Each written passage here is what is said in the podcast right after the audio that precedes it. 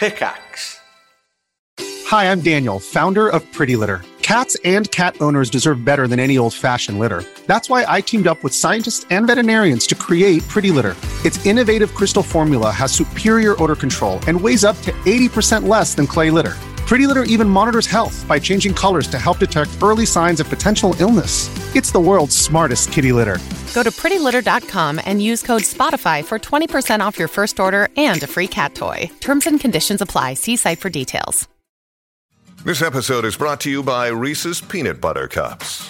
In breaking news, leading scientists worldwide are conducting experiments to determine if Reese's Peanut Butter Cups are the perfect combination of peanut butter and chocolate. However, it appears the study was inconclusive, as the scientists couldn't help but eat all the Reese's. Because when you want something sweet, you can't do better than Reese's. Find Reese's now at a store near you.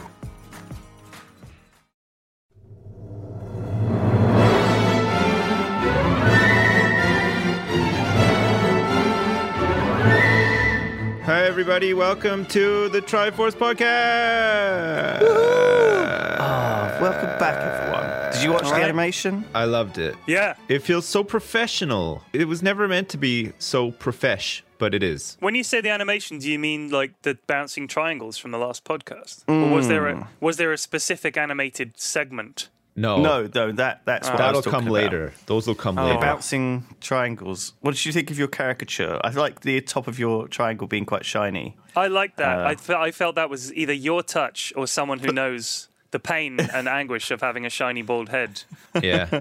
projecting that. I, That yeah, I angst. liked it. Yeah. Do, do you have the whole Larry David thing where you're you're fond, particularly fond of bald other bald people you meet? No, I don't really care for anybody that I meet. I like, I, I really, really like women with lots of hair. Like that's Yeah. my thing. If, if The I see a woman, like George Costanza had that thing. He likes a woman. There's a great bit in Seinfeld where Jerry's saying to George, uh, "What are you looking for in a woman?" He goes, "I like long, lustrous hair. You know, really long, thick, lustrous hair. Very, it's very important to me." And then he strokes his bald head like subconsciously.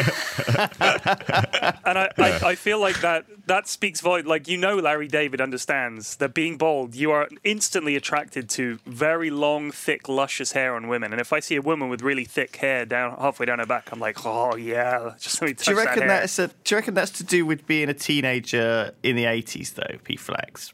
No, because I'm, I'm not talking about big bouffant hairspray like hair. hairspray queens. Yeah. Yeah, I'm like not like that. I'm, I'm just not a quick into that. Google of eighties hair will bring up a whole bunch of incredibly like A massive array of mullets and weird sort of valley girl froze with Yeah, it's, hairspray. yeah, that's no good. That's Yeah. no Is that good. no good? But so, what do you mean there? Do you mean very long? Do you mean lo- like I waist mean, like- le- length? I, I just mean it has to be natural and it needs to be long, Thick. hair. Yeah, and I, so I like, like that. more like like a Mediterranean sort of, you know, like that kind of thing. women yeah. from the Mediterranean always have very thick, sort of dark, long hair. Only on their head, Uh, though, right? Yeah, yeah. It has to be head hair because we don't want the beards. I'm not about I'm not about that bearded women. No. Back sack and crack needs to be without hair as well, in my opinion. Right, I'm talking. I'm talking laser. It's getting specific. because women on the continent do have very hairy backs. It's it's a true fact. I've Can I've you seen it. can you laser your crack? Is that a thing? Are you allowed to do that? Or Are you like- allowed to laser your crack? Yeah. Let me um, ask you. Let me ask you a more important question. Would you like to have someone shoot a laser at your genitals? Because personally, I'm not about that life. What if No, it goes that- wrong? It's a laser beam. It's a bit. It's a bit Blofeldish. You know what I mean? I watched enough James Bond to know that a laser beam um, coming close to your groin is a bad thing, and Hmm. usually somehow there's going to be a shark involved somewhere too. Gotta so I feel like no laser beams near the crotch are like a huge no-no. Like I'm conditioned Well, now. listen, it, it, James James Bond did have that laser beam very near his crotch, but he was fine afterwards. So I guess you know it's not gonna be if it's as long as you've got like a little lead like pouch around your man man parts. I know, but you James know. Bond is only one example of a very It's close like a coin shave. What about all of those other international spies who didn't have the same good fortune James Bond yeah. had? I mean, know, think, think, yeah, he's right. Sips is right. mutilated Think, think genitals it, thanks to lasers. Think about it. Like Blofeld was like, yeah, I'll stick him in the old laser crotch destroyer. Like he just just pops him How in there. How many people had been through that before? Yeah. We Call James this Bond? one the mangler. No, my balls. No. I mean, I if you need watch that scene, Blofeld isn't even looking at Bond. He's like turning away, chatting to the guy, like, "Hey, did you watch that uh, new sitcom last night? What did you think?" The guy's like, "Hey, it wasn't for me." He's like, "Hey, I like that show. If you want to I end like up the in the, girl in with the, the ball bouffant mangler, hairdo. yeah, I love that big long hair." And Blofeld's like, "Yeah, I love long Tony, hair." two times. Did you watch the show last night? Yeah, I watched it two times. Hey, Hey. forget about it. That's why he's called Tony two times. 'cause he watches Uh. everything twice. He's got to, yeah. He doesn't get it the really- first time, so he has really- to do like another pass to make sure that he gets it. There definitely was that bouffant hair. Like Elaine from Seinfeld had the big old. At least She did. originally, she had that massive hair. It was, But that it was just, that wasn't the, that wasn't necessarily what I was talking about. I, I what I'm here. Let, let me just clarify, right? I'm not saying that I want a woman's hair You to like be hairy women. huge. We get it. What I'm, I don't want it to be s- puff, p- puffed up with, with hairspray and everything. Like I'm Jennifer if Lopez had- hair, right? Let's have a look at Jennifer Lopez's hair. Lopez. We're gonna hair. Google it. Yeah, yeah. It's thick. Yeah, Man. that's some nice hair, and I like Yeah. the way it goes, kind of little, little, you know, wavy at the bottom and looks a little. like the girl from that 70s show. You know which one I'm talking about? The one with That the dark I, hair? I didn't like that show. That No, show, I know, 70s but show, the girl, the girl with the dark hair, whatever her name is, had Period very lived through the thick, 70s. lustrous hair. yeah, my knows- life was that 70s show. I He was like, knows uh, how it was, and it wasn't like What that. is this historical uh, documentation doing on television? I don't understand. So, what you guys been playing this week, games wise? You, you done anything, got anything fun? Done anything good? I'm gonna start. I've been on like an a point and click adventure game binge recently. I picked up a game called Shardlight, which is like a sort of a throwback to '90s point and click adventure games. Very pixelated, low res, sort of um, pretty good story. Uh, and it's been good. It's about like eight, nine hours to finish it, but it was cool. I liked it. I really enjoyed it. And then um, Day of the Tentacle, if you remember that game from 1993, uh, was Yeah. re- remastered and re-released. That came out this week, so I've been playing that too. So like I've just been playing point and click adventure games, but Did they re-record all the audio for it or not? I think they did. Yeah, it's it's pretty good. Because I saw like a side by side comparison, and they sort of all they did was update the graphics. They didn't like re. They, they didn't like try and redo it or. The graphics needed to be updated. They got rid of the SCUMM interface, you know, like so they made it more sort of you use the mouse to click through, you know, pick up, look ah, at all that. yeah. There's a whole bunch of developer commentary, there's a whole bunch of concept art, you know, the typical stuff that they put into like a remastered. You know, Grim Fandango was the same. There was a whole bunch of like little extras and stuff and it was the main thing is that it's now playable on a modern system, whereas before you had to get a DOS emulator and fuck around with a bunch of stuff or whatever. So it would have been harder to enjoy that game, which is like a classic, and now you can. Just got to pay more money for it. it's The thing about those off, point right? and click games I had a problem with was when I used to play them because I remember playing the original Discworld point and click. Do you remember that? I never played that. no. Man, it was fucking hard as nails, and you had to do the most obscure things like put the rat in the phone or something. It was ridiculous. Like there were there were these ridiculous things that you just. When I was a kid, there wasn't guides. You couldn't go on the internet. You didn't know what to do, and so No. those games took me weeks to get yeah. through. Yeah. No, I remember me Right? and my friend played Monkey Island 2 when it came out. He got it for Christmas, I think, the year that it came out.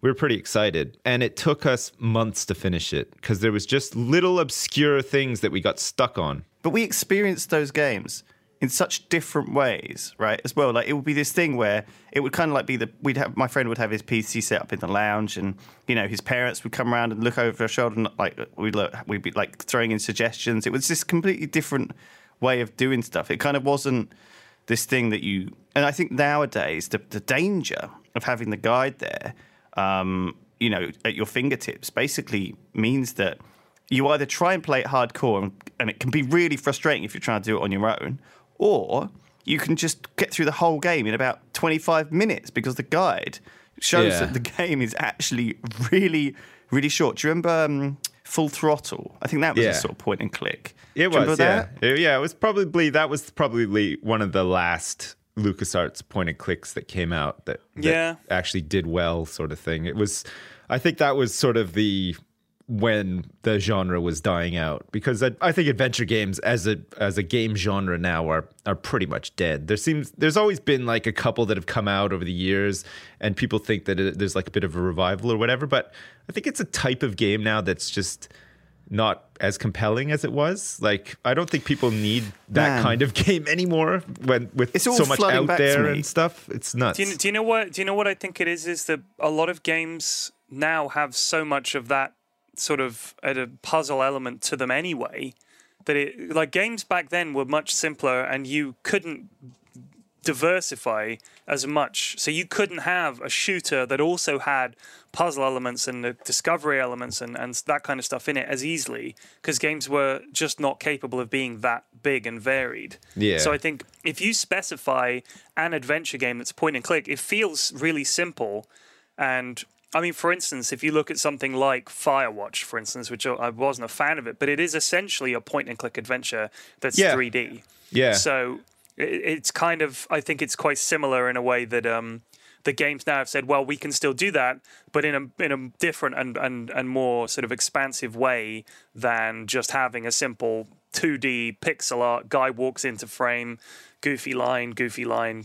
And It's you need an to com- interesting- combine the, the gum with the guy's ear to steal his earwax and then use Yeah, that yeah, on the machine. And it's just. Well, I mean, that's like I mean, there, there's so there's there's different types of adventure games too, right? And the, the 2 Mm-hmm. that I mentioned to to begin with, Shardlight and Day of the Tentacle, are at you know polar opposite ends because Day of the Tentacle is a LucasArts adventure game. Which From were really well known for being very funny, well written, kind of wacky it's a and zany. Three-year-old game. Yeah, Yeah, yeah, yeah, yeah. But a lot of the times the puzzles aren't really straightforward. You know, there'll be really obscure things that you have to combine together because they set up jokes and they they sort of add to the you know universe that you're in or whatever. Whereas Shardlight's a much more serious game and the puzzles are a lot more sort of apparent, you know, like you use a crossbow to shoot something. It's like really straightforward whereas I don't think a LucasArts game would let you get away with that. You know, just mm. like just the sort of thing that you would expect. You know, like I'm going to pick up the gun and I'm going to shoot it. It has to be some long convoluted thing that that eventually leads to somebody else shooting the gun or something that sets up a joke or whatever. So hmm. it's a yeah, bit yeah. different. But the point that Pyrion made about Firewatch being a, a point and click adventure, I, I would agree with that. The difference with Firewatch is that because of the way that it was and the way that the game like sort of presented itself as an experience to you, there was a lot more atmosphere in the game that you don't get in a point and click adventure game, I don't think. Because you have such a different view of like a 2D Yeah. adventure game, right? You don't feel totally immersed in it. You know, you're not scared to see what's around the next corner. You're not scared by like a phone call coming to you in the middle of the night or whatever. Like, you know what I mean? Like you have you have a different sort of view of the game. Whereas Firewatch, you, you do feel like immersed. You feel like you're the character sometimes, you know. It's in the middle of the night and then the fucking radio goes off and you're like, oh my God, I'm gonna shit my pants. Like this is kind of scary and stuff. which you don't get in like a point and click adventure game. So it's Yeah, true. different experience, I guess. But You I mean, know, they're uh, all pretty good games. I, I, I also just think um, maybe people's sort of have changed their, their what they want from a game. Like maybe the, the mass market for point and clicks has just it just isn't there anymore. Like you get like how many westerns get made these days? You know, not many. no, And that used to be pretty much all that was made. If you look at, if you turn on Film 4 or BBC Two or whatever, you're flicking around during the day for a movie, it'll be a friggin' Western because they're cheap as chips and there's a billion of them and they're all the same, right? But Yeah. at, the, at that time, people loved watching Westerns and now Westerns are super rare and they're all, they only really come out, they're like ultra gritty and grim and like, uh, or, you know, You're like true, true Grit or, um, what was that one called? The thing is, right, this makes me think that it's bringing up all these memories because I remember. I think I've played every fucking point and click, right? Because Yeah. I mean, I just brought up Full Throttle, but I played all the Broken Sword games. I've played Sam and Max. I played all the Monkey Island games. I think there was Right. even a Star Trek point and click that was one of the first games I played. Yeah, there I was. played Yeah, yeah. all of them, and do you know what? I, I, I, I have fond memories of all of them. Like in a way, like I don't think I've enjoyed the Monkey Island games since about the second one, but I know there've been about five because I've played them all, and I I I, don't, I I think it's kind of this. It's a little bit like Sorcery, you know, the the iOS game that's now coming out on Steam. I think it's is it out on Steam very soon. Sorcery Three and Eighty Days. Have you played those? They're they're Yeah. great iOS games mm. where it's almost like a story game with a little bit of a puzzle element in there. And you know it, it, it's got RPG elements in Sorcery and, and things like that. 'cause you do sort of bring a, a little inventory and, and it, it's it's like those adventure books. So in many ways, I think a lot of these early games were bringing a book into a, a, a sort of a virtual world Yeah. um, and adding like this extra thing. In in the same way that a movie is a visual display of a, of a story or a book, or you know, and these are these things are all linked. I think that that we. Do you know what? I don't think there's there's less of games. I think there's just more of all games. I think the gaming industry has grown 10, 100,000 fold since Yeah. 1993. And that- There's that there, if you want to get good point and clicks, they're still coming out. If you want to get Space Sims, you know, Master of Orion's being remade. You know, we're playing it, and you know, we don't rate it particularly because maybe we've just moved on since. Yeah. You know, maybe we don't want a remake of an old game like StarCraft Two. I don't want a fucking remake of StarCraft. Fuck StarCraft. StarCraft needs to be innovated upon and made better. Like fucking, I ha- the thing I hated most about StarCraft Two was that it was StarCraft. Right? I wanted some fucking innovation. I didn't want a remake of a game which I don't want to play anymore. I wanted, I wanted like stuff where I didn't want to have to click a button for every single marine. Okay, every other RTS, you right click on that button that builds a marine, and it auto produces marines. Okay, that's one of my tiny examples about why StarCraft Two is shit. Right? It's shit because it's just too fucking nerdy, too much clicking. Too, it makes me mad because I think I'd like to play RTS. I'd like to play a really polished RTS. I'd like to have a go at it again, but I don't want to play it. T- the most tedious game in the universe. I know. I, I feel like there's, there's, there's good the- so balance, right? I think the the thing with StarCraft two, in specifically when it comes to that, is that they wanted to make it a, I not not accessible to, but to appeal to pro gamers and to have that high skill cap. And if you can just click auto build, that is that would be great for casual, filthy casuals like you and me, Lulu. But um, when it comes to like playing that at a high level, it takes away a huge amount of the, the skill of macro and micro management that makes StarCraft appealing. I don't want to. I, I don't want to play StarCraft. I stopped playing it a long time ago when I got into Dota.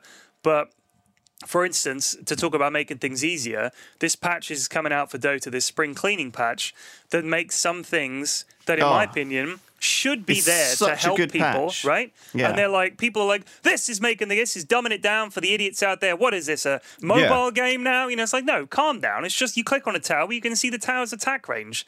Why does that need to When be are they going to cater to me though, P Flax? Okay, I'm, I'm a high level. I'm a high level player. All right, I don't need any of these features, so called I- I quote know, unquote buddy. features that they're adding to the game to make it simpler. I don't even okay? need to be able to see my hero. I'm doing right? wrestling entrances to tournaments on a jumbo jet, okay? And what I need from this game is the competitive edge, okay? I Hmm. need them to make it more difficult because I actually have 15 fingers and Wow.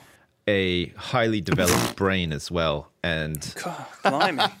these There's loads these of changes examples. are for kids. For, for There's loads for of examples kids. in Dota. like one of the classic examples in Dota is that you are running away from some guy. Okay, like let's say he's a guy with a stun, like a vengeful spirit. Okay, Right. and he, you don't know whether he's got enough mana or not, but you can click on him to see how much mana he's got, but it's Right. not shown above his health bar like yours is. Okay. Right.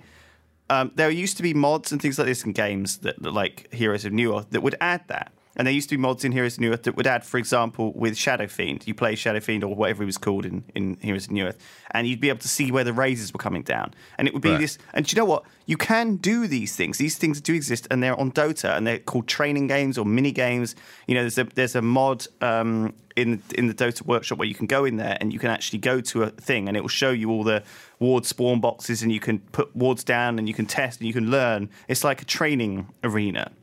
So Right. I mean, I can see when people are arguing these don't need to be in the main game, these these these these arena bits, but at the same time, they they ex- they enhance the game. You want to make enough changes that enhance the game and allow the game to be accessible and fun without it being this tedious shit. I don't want to fucking go into this stupid mini game like stacking camps in Dota, right?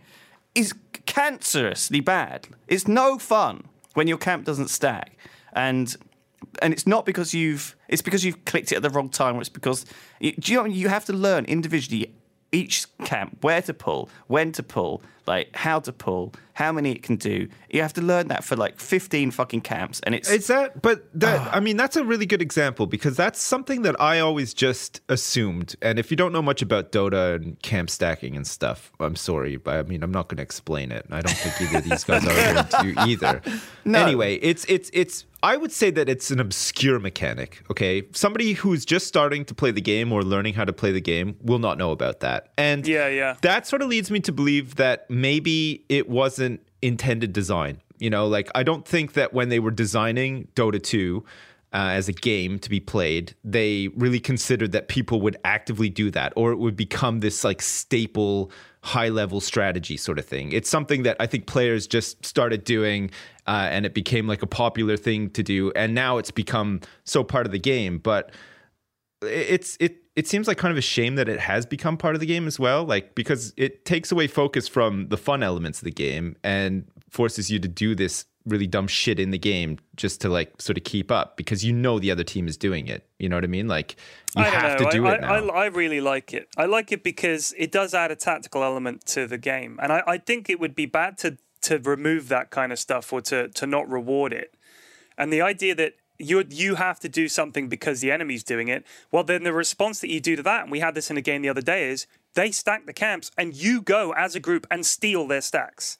So it's Yeah. like, or you can make your own stacks, or you can just lose because their carry's going to get more farm, or you can, you know, there there are multiple responses to that situation, and I, I kind of like that variety, and I also think what you were saying about how the camp stacking was probably an accident. I agree, it almost certainly was a simple check. Like, so imagine that you have these little areas in the jungle, which is sort of a neutral area, and there are monsters that just randomly spawn on the minute mark on that location. If there's nothing else there, uh, uh, either an existing uh, neutral enemy um, or a player or a, a- an observer ward, right? So what you can do is go and attack the enemies. They'll follow you out of the spawn box. If there's nothing in there, some new neutrals will spawn in. You walk away. The original neutrals now go back, and you have twice as many there, and you can repeat that like three, four, five times. So you get these what, Yeah. what we call stacks of guys. Yeah. Now that is worth doing, but it's also a risk reward because the enemy can come and farm them.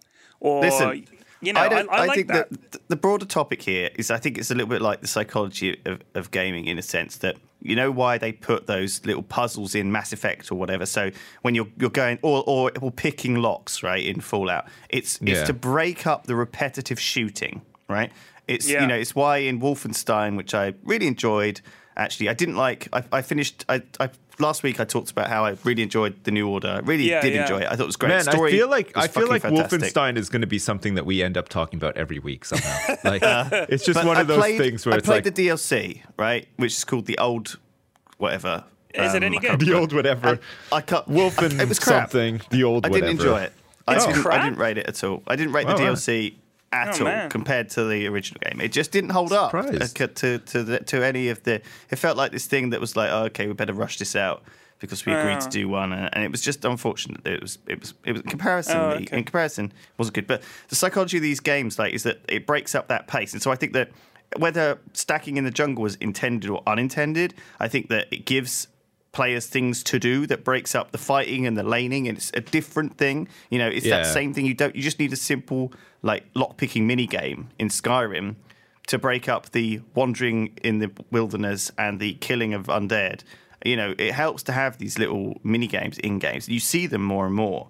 Um, it is a bit of a psychology thing. I think that one, one thing just very quickly going back to what we were sort of talking about with point and click games. I think some games have used the game and the power of 3D and the power of things really well. Like one one thing I would love to, to say is The Room on iOS one, two, and three. They're all great games. If you haven't played them, you really should. They are Yeah. fantastically clever, little, good, really enjoyable puzzle games that c- could not be done without a computer. Okay. Um, they just they just couldn't, and they are. I mean, so- imagine playing Dota without a computer. Right. no, no, no, I'm sorry. Like, well, in, in the sense that Stacks of camps. Oh my god, I need the paper clips. Oh jeez, in the the sense that 80 Days of Sorcery are very they they're uh, they're enhanced by being in a computer, but but I think that they're so I don't know the room it's just so unique. So do you have any games that you are absolutely like in love with and you want to see more of and you can't play enough of? Me? Yeah. My my Either imaginary version of civilization that I've been working on for about three months. Okay. I've been working on this imaginary version of, of Civ 6. And oh, I've yeah. been writing this big list of documents and I've been thinking Fuck, about is how your is your like house right now like Russell Crowe, A Beautiful Mind, with paper everywhere and ideas, and your wife is just like, not not Civ Six again. Again, period. Jeez, stop it! Stop talking about Civ Six. But it's a great idea, honey. It's it's gonna it's gonna make the big time. Sid Meier's Yeah. is gonna want to suck my dick after I'm done with this one. Ah! yeah.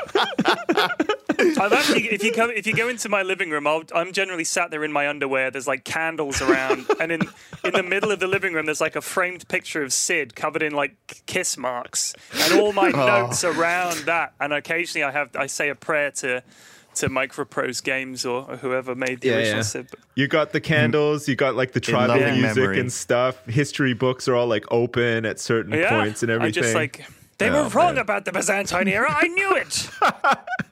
this is going to change my notes about everything. I'm like scrapping a whole wall just quickly. Yeah, no, I've, I've just. So is, is this something you do in the shower and then you or, or you go to bed thinking about and then you you you, s- I you, just- you I- I've flip the started to bedside light on and you uh, scribble some notes or No, Is I, something I, that- I've started to take time out every day to instead of just napping. Like I used to be on two naps a day because I love napping it up, right?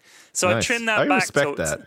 It's great. I've trimmed it back to one nap and then one thinking time. Okay, and I just meditation. I yeah, I basically ju- yeah, you could call it that. I just I just made it up. It's a completely new original idea, right? You, you can call it meditation if you want. I call it thinking thinking time. It's dad's thinking yeah, time. patented period thinking time. So I just I lie on the sofa. I I, I uh, cover my eyes so it's, it's like dark. I'm listening out. The kids are playing, they're drawing and stuff like that. And I'm just like zoned out. The TV's off and everything. And I'll just let my mind sort of wander and I'll just think. But I won't worry about stuff. Like I won't sit there. My wife, if she has any spare time, she worries. That's what she does with her spare thinking time. Is she frets and she plans and she thinks, oh, we should really get this done and we've got to worry about that. Whereas I just zone out everything and I just think I just let my mind wander and imagine stuff. So I've started thinking about Civ 6. So I'm imagining sitting down and playing my imaginary version of Civ 6 and the stuff I'd like to see in it and how I think the game will play out and the stuff that I think has gone wrong and I really think over the mechanics of civilization and what I would like to change and then how I would fit that into my version of Civ. nice. This is amazing. It's been really interesting. I interesting. love this. it's been it's been really Do you know what this reminds me of? Right, when I was a kid, I used to love playing Warhammer, and uh, Yeah. me and my friend used to play Warhammer. We can't we can't be more than about nine or ten, right? Right. And uh, the time when I played Warhammer was the time when Necromunda had just come out, and it was this big thing that they were promoting all the game shops. And whenever you yeah. go into a Warhammer shop, always, there's always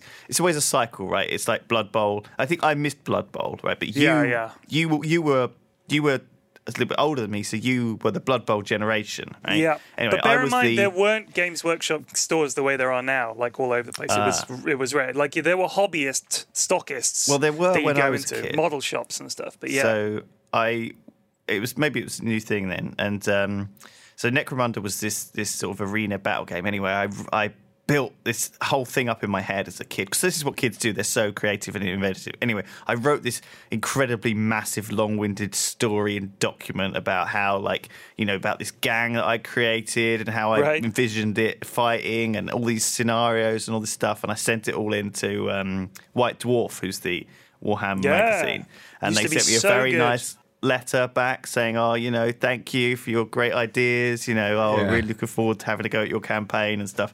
And then I think they sent me another letter back saying, "We tried out your campaign. It was like so so hard. uh, all of our all of our like squad died. They they were they were really nice and accommodating to my nine year old." Um, foolish self but that's what i can sort of envision you're a little bit like now you've just got this you're like it's, it's like a almost like nine-year-old Lewis Brindley. Is that how Oh. they ah. signed off the letter? You're a fool, Lewis. Sincerely, sincerely, Games Workshop, all of us. Fucking- yeah P.S. You, You will never work here. You ever. will never, you will You never work in this industry, you clown. Man,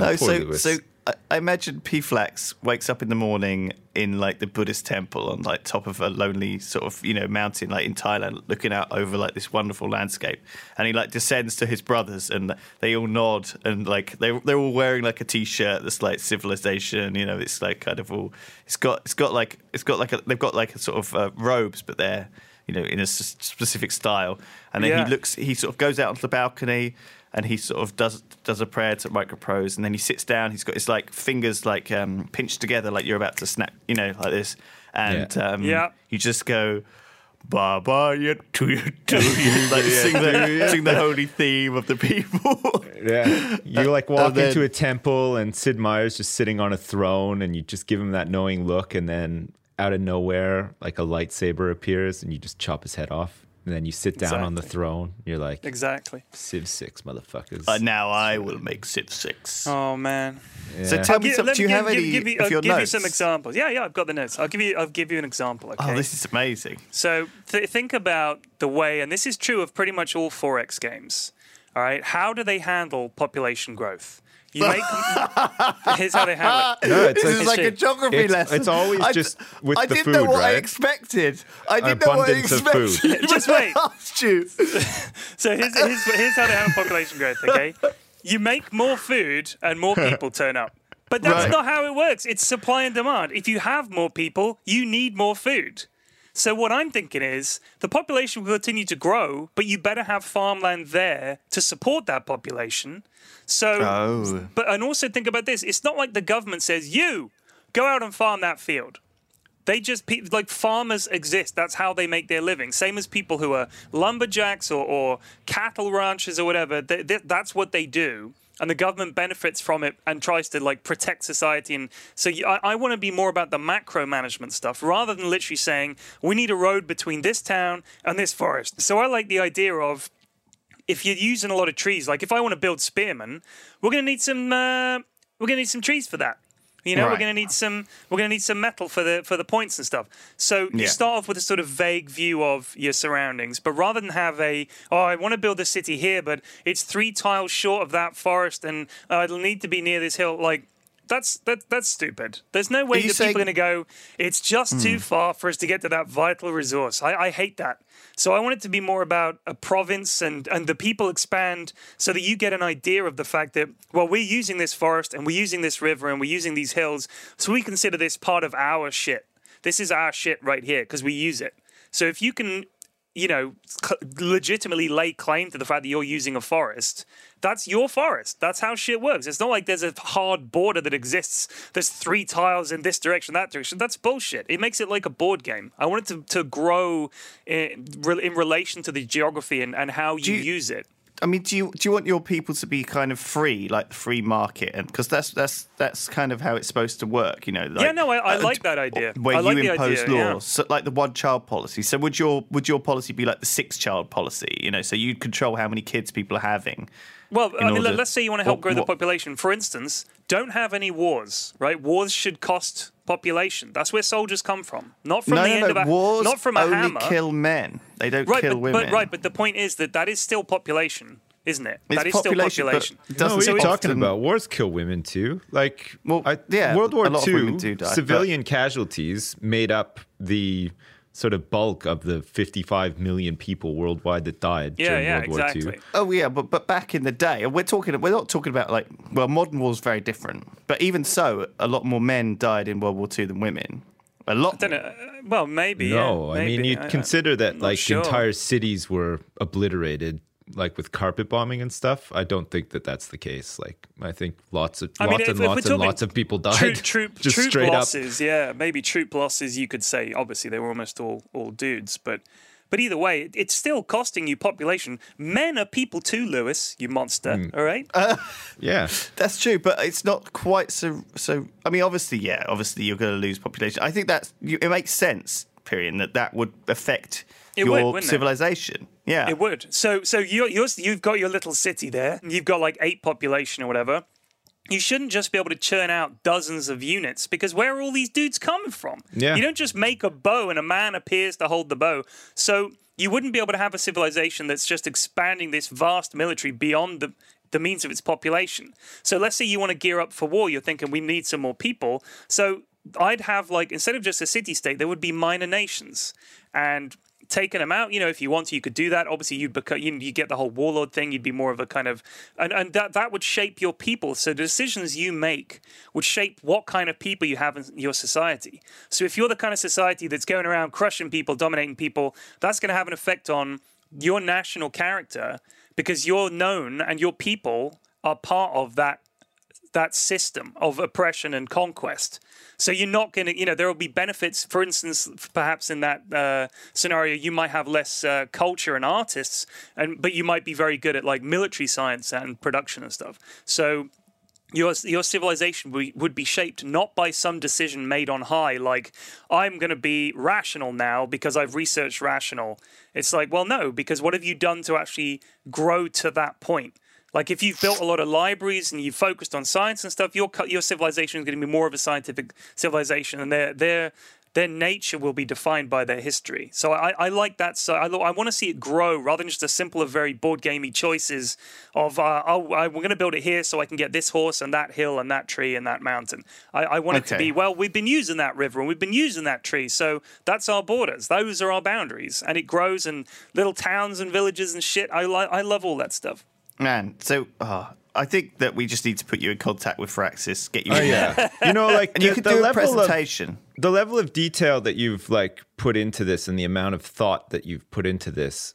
I do the same thing, but I want to redefine pornography. Like I think, I think Right. that the staple sort of, hey, your pizza's here. Oh, but I don't have any money to pay you with. You know, like it's been done. When to was the death. last time We're- you watched? we're sick of watching that pornography, okay? We want to see the, something new and fresh and like, you know, how about like two people working on an oil rig and it's like a forbidden love? That's the pornography I want to see, okay? I'm sick of the Have you- pizza boy. Have you not noticed the way porn has changed? There's no story. Where's the story? No, it's just that- Exactly. that there's a woman there. She she shows you her tits and she shows you all her goodies, and then some erect penis just hovers into view, Yeah, and yeah. boom, we're at And- it. There's no story. you know, and and the potty ghost mouth as well. hovers it's into like, view. you know, come on, give me a bit of dialogue. You know, like Yeah. let's have like a bit of lead up. Like, oh gosh, looks like the there's been a rupture in sector six. We better go check it. Oh, I've got a huge boner right now. Well, let's and then get it just it turns on. into oil rig management. I would Yeah, love to watch some of you that. know? But Yeah. that's just an example. You know, there could be like other stuff. You know, like what about cops on the beat? You know, be like, yeah, we got a 187 uh, reported at uh, Frank's liquor store. Can you uh, copy? Sorry, I'm blowing a guy in the back of my cop car. Unable to copy. I have a code 69 going on in the back of this car. yeah, Oh, Jesus. 69. Oh my god. Someone needs to clap for that. Wow. Somebody What- needs to get on all of this because I'm getting bored over here. Okay, Yeah, like the I same. feel you.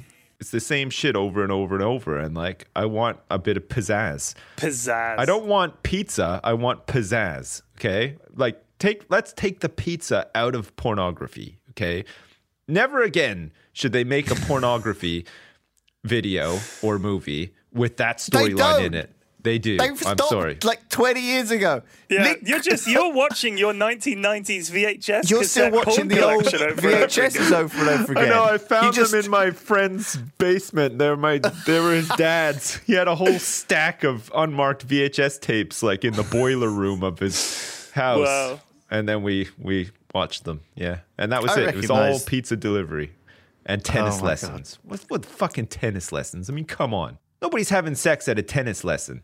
Okay, oil rigs though. You never know. Yeah, You're out there. Oil You're rigs. isolated. Yeah, you know, It's just two guys. two alone two dudes. You know, on an oil rig. two guys out there, you know, working hard but playing harder. It's And there's a helicopter coming in with a with a set of supplies. yeah, Flown and the supplies just happens to be tennis coach. yeah, like a bunch of like masseuses and What are we going to do with with all this lube? Oh, jeez. Looks like they got the delivery wrong again. What are we going to do with Or 3,000 gallons of lube? jeez! Oh shit! oh, man. All right. Can I so, tell you more know, about my just one more thing about my Civ Six thing? Because I I, Sure. want to I want to see what you think about this idea. Okay. Okay, I'm ready. So you know the way you've got your gold and you've got your your um, tourism and you've got your your research and all that. I thought another resource that you could develop and spend would be called authority. Okay, so your Okay. authority represents how well you've managed your people's needs and security and how much faith they have in you and also the punishments you've meted out to sort of give you the authority that you need to do things like say build a castle.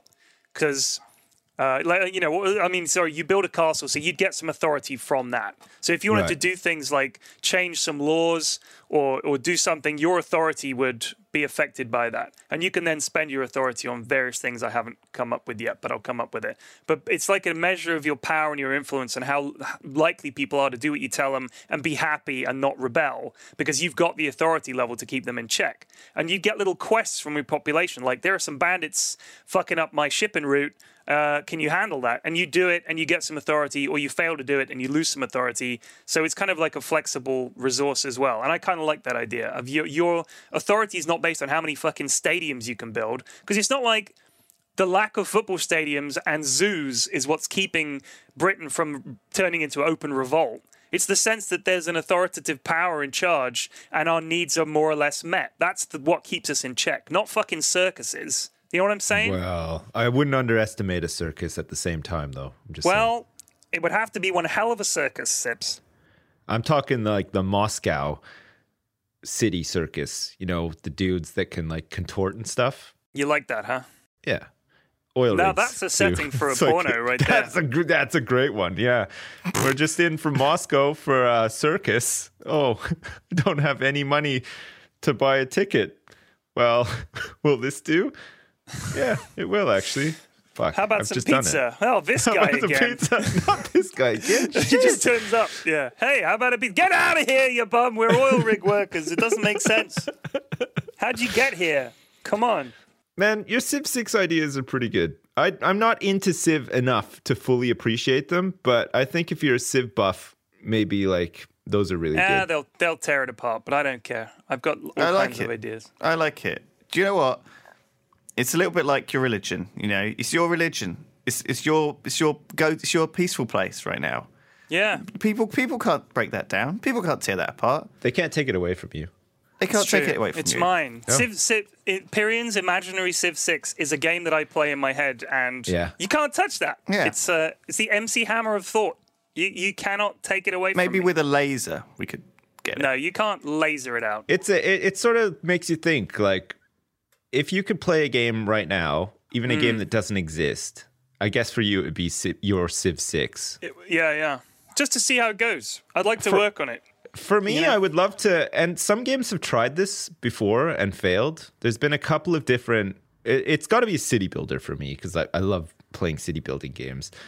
But I want to play a city builder that feeds into something, right? So you hmm. have like a city, and like I'm not talking like a modern city, like I'm talking banished, you know, like Right, yeah. old style medieval hamlet and then you build it up into like a town and a city and stuff but i would love to have something that i fed into that other people did you know so you'd have a region or like a county with a couple of little towns in it and you know you could trade between the cities you could make resources that fed into it you know somebody could sort of develop a, some sort of kingdom or something um, and decide to go to war and then they could come to you try to get taxes from you or like resources from you and you could say no i want to stay independent. I don't want anything to do with this or whatever or yeah you know i'll i'll supply this and stuff and i think that would be awesome i would love to play that but i think it'd hmm. be very very hard to make Yeah. and it'd be very hard to get it right.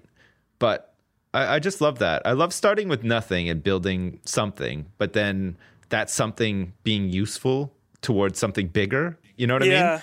Because that, like- that is that is the problem with a lot of these games is you build the thing and it's just there and now you have it and it's like what now? Like yeah, Yeah. it would be good to, to then manage it on a sort of macro scale would be kind of interesting. Yeah. or something like Factorio. You know, you you land on a planet. There's some resources. You have to set up a system whereby you can just get all of these resources, and it fed back into something. You know, it, it it'd be awesome if they added like a Factorio mini game to like Eve Online or something like that, where you could just go off, colonize like a little a cool little base on a planet. Extract like all of the resources, but do it very efficiently, and you have to sort of make it so that all of this stuff can leave the planet regularly and you know get to where it needs to go and sometimes it can be intercepted by pirates or whatever and I, that would be awesome. I would love that. I would love to play that game. But again Can you imagine? Can you imagine playing Civ, where when your city gets to a certain point, you have to go and city skyline that city, that'd be and awesome. then so you then spend twenty five hours playing City Skylines, come back to Civ like a, three Just to weeks come later, back like to huh, hitler on your move- the- doorstep with like Yeah, 50 that- howitzers. No! While you've been uh, building that motorway, uh, we're here. oh shit. I would love that. That would be that would be like my dream game but again i think it'd be too hard to do. And i think it would be it, it's not that the technology would hold it back i think it would just be too hard to get it right so that Yeah, people God. would want to play it and it would not be just a big fucking complicated mess of shit Did you ever play a game? Hmm. It was it was a it was a Games Workshop game. It was it looked like Settlers of Catan before Settlers of Catan existed. It was like a series of hexagonal tiles. Was it called Citadels and Cityscapes or something? Game. uh, let me Never just heard Google of this. it. Google it. he's googling Yeah. it So, what else have you been playing this week, Sips? Have you played anything good this week? No, that's it. Um, I played that, and um, off and on, I've been playing the Division, which everybody seems to dislike it, but for some reason, I actually kind of like it so far. I haven't the, gotten to the um, end game yet, so Yeah, I've, Maybe it'll get I've of- but- I still haven't. I still haven't installed it. I will. I will. I promise. But I'm so busy. Um, I had no internet at home, and so one of the things I was doing. I've got internet now, um, so hopefully I'll just be back in Dota. But one of the things I'll be doing every day is doing like one of the runs on Binding of Isaac. So they've added this. This in in Binding of Isaac expansion Afterbirth. There's basically this daily challenge which Nilesy and Rythian are into. Right. And um, did you ever play Binding of Isaac? No. I've It's- played it briefly, like not enough to fully appreciate how ma- like people love that game, don't they? It's like a like a mini cult. It's pretty old surrounding that game. school, Yeah. and like the way the in the it's a kind of a in many ways it's like a bullet hell, um, and we combined with a sort of very randomized RPG system of stacking items together and getting a lot of synergy. And man, I've I've I've really enjoyed it. I so this week I um I did mostly I just do the, the daily daily sort of challenges where it starts you with a character who's already sort of got an item or something like that that's that's pretty rare and unusual. Yeah. And so um, you play the game, and every run is always totally different. I've played maybe like 20 runs this week, and, and every one, I, my character is completely different in in so many ways. Like one one of my guys is surrounded by orbiting like creatures who shoot shit. One of them is like a giant fly. One of them like laser beams. Anyway, I finished it. I well, I complete. I killed Mum and Mum's heart uh, eleven times. So then I unlocked all of the special stuff, and that unlocks the the two areas from the rebirth, which are the, the cathedral and um, like Sheol, um, which is like super super hell. And man, it's Super just- hell. it's great. It's like you go up to he- well, heaven and hell are like the two sort of end gamey places. And like, so I killed, um, I killed Isaac, who's the boss of Cathedral, with the blue baby, which is like really hard to do. Um, and that unlocks an item on Isaac called the D6, right? And so whenever you, whenever a new item drops in like a treasure room, you can re-roll it. And so it's it's really powerful because you can you can you can basically say, "Oh, this is a crappy item. I'll re-roll it," and you can you basically get like two chances to get something good that synergizes with you. And man, it feels great playing Binding of Isaac. It, you, you you become very you can become very very very powerful once you once you get a feel for the controls. It just becomes very satisfying to to go through the levels to and even like after I've played like a bunch of runs this week, it feels like I've not even like scratch the surface of items. So I've, I've kind of finished the game in a sense. I haven't I haven't finished the game in that I haven't unlocked hardly anything in the game. I've not really killed the bosses in Afterbirth or gone through that stuff, but I also killed um, Mega Satan, who's the boss of Nice. Sheol, and it's Mega it's, Satan. he's Mega fucking Satan. nails. And man, it, it's great because it's got really good progression in that game. Um, you know, you start off when you're quite noob and you have to fight mom and, and you do it and you win and it's like fucking fantastic. And, you, and you're like, man, that was really satisfying. I'm really, it was hard, but I did it. And then you, you do it again and then it unlocks more stuff. So it's like, okay, there's now two more floors to kill with much, much harder things and another boss. And then after that, it's like, okay, it's another floor, another boss, another floor, another boss. And it, it kind Nice. of is, it's great. It's a little bit like, I love that roguelike, that's that, that game, like the FTL, the roguelike game where there's so Yeah. many, so many like randomized things that happen that every game is different. And, and sometimes you can get lucky and sometimes you can get unlucky. But the best games are those like like Binding of Isaac, where even if you're unlucky, there's still things you can do. So, for example, there's like a dice room, okay, that you can find, Yeah. and if you step on the dice, it will re-roll all of your items. So I was like just the most gimped character, right?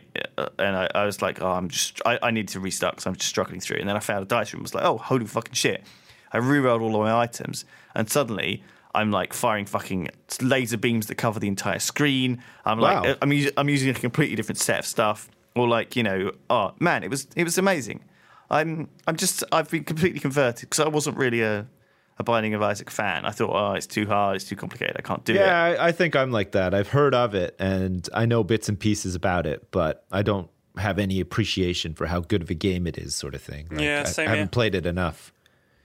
Man, I just I'll have to I'll have to share it with you because man, I, but I can see why Nilesy has had such a passion for so long, and a lot of people play a lot of Binding Yeah, of Isaac. a lot of people done for a play. Yeah, yeah, I know. And yeah, I might have to try it out. By the way, Mighty Empires, for anyone wondering, was the name of the board game I was talking about, which is Mighty old Mighty Empires. Empires. Mighty Empires. It was an old, old Games Workshop game. It was still made when they did miniatures under Citadel Miniatures, which I think was a company that was presumably absorbed by Games Workshop to make miniatures for them. But um, it was you had a bunch of hexes like Settlers of Catan. You turned them all the other way up, and then you drew them and you built a map. But what you were meant to do was then for each battle on the Mighty Empires map, the end goal was that that would then be a Warhammer Fantasy battle battle. So you wouldn't just roll a couple of dice; you'd go spend a weekend fighting that battle between the orcs and the the men at the, the at this river crossing. So you'd have to set up your Warhammer Fantasy Battles map to sort of match the terrain that the tiles were on. So it was like a way of managing your campaign. That was the dream. And I we were like, this would never happen. Can you imagine it? This was in the 80s when computers were still shit. And that's basically what Total War is. And it's it's like now it's a game that exists. So Wow. well, it just blows and my here's mind. um, Warhammer Total War coming out pretty soon, isn't it? Warhammer Total, yeah, that's exactly the, it is the it is exactly what Mighty Empires was in the 80s in my imagination, and now here it is on the computer. Fuck. May 24th. Yeah, it's yeah, coming there it is. Only the AI will probably be garbage because God bless them, they can't code AI to save their lives, those boys, but uh, they'll give it a go. honestly, Warhammer is what Total War has needed for a long Yeah. fucking time.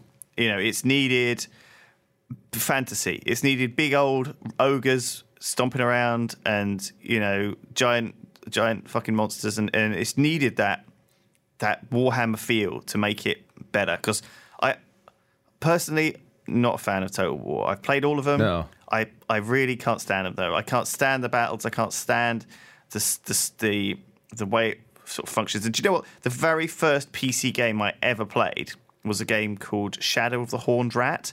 Okay. Um, which is yeah, a it was a Warhammer Warhammer, game. Warhammer game. Yeah, and it yeah. was uh, like a war. It was like war- it was like Total War Warhammer. You know, you Yeah. had your a little army, and it was a little sort of campaign army, and you sort of fought. I mean, I, I remember it very nostalgically and fondly, but I think if I saw it it again today, decent. it was decent. I I think it looked terrible. no, but that was the first awful, PC game I had. It was, it was good at and the time. I think that that sort of spoiled Total War games for me because I was always hoping there would be these cool stuff, you know, and it wasn't. War, war, war, Total War, war was just pretty boring. I mean, I, I don't want to say war is boring, right? but and these battles War. are boring, but they kind War of is are boring. boring. It was Like- it was really good. I mean, Rome Total War, the first one, the uh, originally medieval Total War felt really good, and then the second one was really good. Shogun, like the Total War Shogun Two, was the best that they've made, in my opinion. It was incredible. It was a genuinely really really good game. But the the the problem is, all right, you know, maybe you find the battles boring or whatever, but the AI in the battles is routinely at release just unplayable. Like in Empire, you would have these sieges, and the game was broken. The AI would never attack. If you you couldn't leave your citadel because then they would easily win. So you just had to wait out the battle timer, and it would be like you would have to tick the option that says please limit battles to one hour. So you'd have to tick one hour and then fast forward the game and wait about eight minutes for it to fast forward through the hours. Everyone just stands there on the battlements, and his guys all stand there watching from afar. And that was like a, the average siege in Empire for me. Or they would It's- just go, "Hey, cavalry are quick," so they'll get to the enemy first. So the cavalry, the enemy cavalry, just runs at you. You obliterate them, and then his infantry come to you. You obliterate them because you've got cavalry and they haven't. It's like, well, what could did you guys not test this? Like that's the problem I have with the game is that AI is just like I, awful. I think that this is the worry that War, I'm going to have with Warhammer. I think that the, it's not just the individual AI of like that stuff; it's the individual AI of your own troops too, right? They Yeah. they it's so fiddly to to tell them exactly where you want them to be, and they they they. They, they fucking make these weird decisions, and there's a lot of weird like stuff about charging into flanking, and uh, it's it's all just a, a bit messy. Yeah. I mean, I love looking at and reading about old battles on Wikipedia or whatever, and, and you see how you know these things went like like a classic like oh you know they were in a ravine and there was a hill on this side and the archers were here and they cavalry charged around the side and you know you Yeah. I want to play that but this fucking game has always made it so awkward and fucking shitty that it's torture. And also, you are controlling a bunch of identical, faceless, nameless minions who are kind of there's no invest, you know, invested feel to any Yeah, of them. You know, I think Yeah. even back in the day, like when I played Shadow of the Horned Rat, that was the first one I played. Um, the way the sort of campaign worked was that you started off with a group of horsemen and a group of infantry, and they were they were named you know, your guys.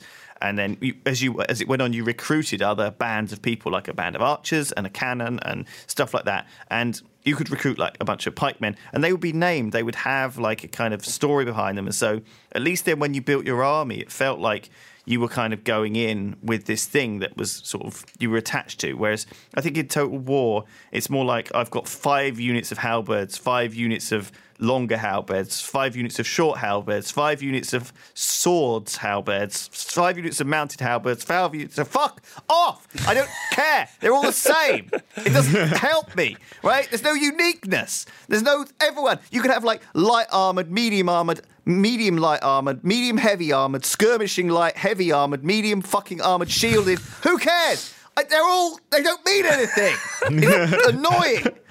I wish it was like just one. Like I a played I swordsman. played like very briefly. Total War games, right? And is it like a fairly common thing when you play it a lot to just auto resolve like the fights, or is is is the thing with Yes. that game you have to do really the fights because that's like just the main part the of the game. entire game. That's what you're doing when you're also resolving. By the way, Total War. you are skipping the entire game. You might as well I- be playing fucking chess.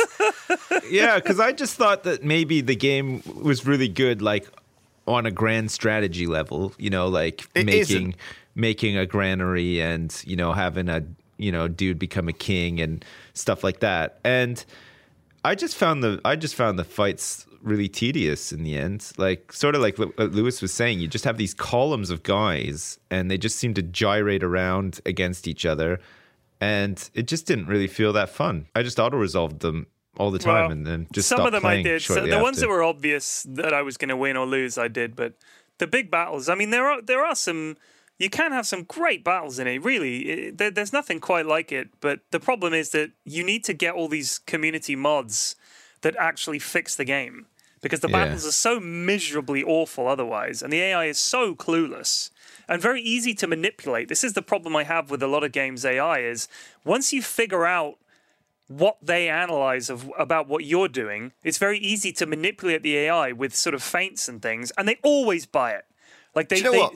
if they code some AI, they need to put in some. I- I- like, occasionally, it needs to not respond that way. Yeah. Like instead of just having case X, we do this. Case Y, we do that. It's like, well, then I just make out like I'm going to do this. You guys do this stupid thing, and then bam, I just own you in the same point every time. It's stupid. I think what pisses me off about this game, most of all, right, is that it's taking up that space in the game industry, right? In, in that these guys are known f- for making this game. It's like imagine, imagine if Football Manager.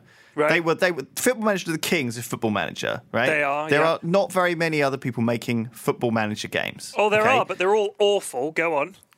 Right. the problem is, is that no one else is making these types of games because Total War is such a such a big pioneer in the space, and the things they do, everyone thinks, oh, I have to do like them, because Yeah. they try and copy the what's the and and they shouldn't be copying this game. Mm. I'm I, I, I'm angry about it being not what I want it to be. I, wa- I, was in, I was in my temple I find it very frustrating when they don't make a game. where they don't make it for me. But think about how many how many games are there like Maybe I'm Civ? wrong. And Endless Legend Endless Legend is the first game to come along that's anything like Civ in ages, and it's basically a fantasy setting because otherwise people will compare it to Civ. Like, give me a historical 4X game that isn't Civilization that's come out in the last five years. Uh, yeah, it's. Yeah, well, there's obviously there's the Europa Universalis and the Crusade Right. Kings and all these They are things. they are you know. very different. Colonization. Hey. Which is made by the same guys, but still. It, it's it not in the Civ 5 engine; it's in the Civ 4 engine. Yeah, that's true. So that came out around Civ 4. Um, and the original is way better than the remake. I think. the original original is is really good. so I good. remember playing. There's it. actually an original. Uh, I was going to play it on the live stream. There's actually a, a, a Windows open colonization open It's source. gr- it's a great game. A little bit like It is a OpenTTD, great but game. not as good. OpenTTD, man, I could play that. Yeah, we Yeah. should play that. I love that game. We should, yeah. Um, Pyrion, have you played Factorio? No, sir. Oh man, I think you God. might like it. Maybe It looks very micromanaging. Me and Sips, we have played 15 hours of Factorio together. Yeah, I saw the the. I, every time I look on Steam Friends, you guys Factorioing it up, and I'm like, wow, that must be good. And then I watched a video of it, and I was like, I ain't got time. We're my finished life. now. We did it. We, we, finished we the it. game. We finished Well it done. Well done. in done. 15 hours. It was really satisfying. It was really satisfying. So much so that actually I've been playing it in my spare time as well. Because Wow. why not? You know, sometimes you just need to go back and make it better. And I mean, there I think the was lots of room for improvement after 15 We'll add hours. a lot of things I mean, there was. to it. I think if we play it again, I think we should not have the drone network though. I feel like the game loses its. I don't know. There's it, Purity. it's You're it's right. it's like It in feels like OpenTTD creative when you when you get planes. It's just Yeah, like planes fuck are it. I don't care man. anymore. I don't care about my network. I don't you know. Just shove a million planes in there, move them from the farthest places, and make the money. And I'm Yeah. done with this game, sort of thing. You're right. We should ban drones if we play it again. But I think we should wait until there's some big community mods or big updates to the game. Yeah. Because I think it will continue to be updated and, and added to, hopefully.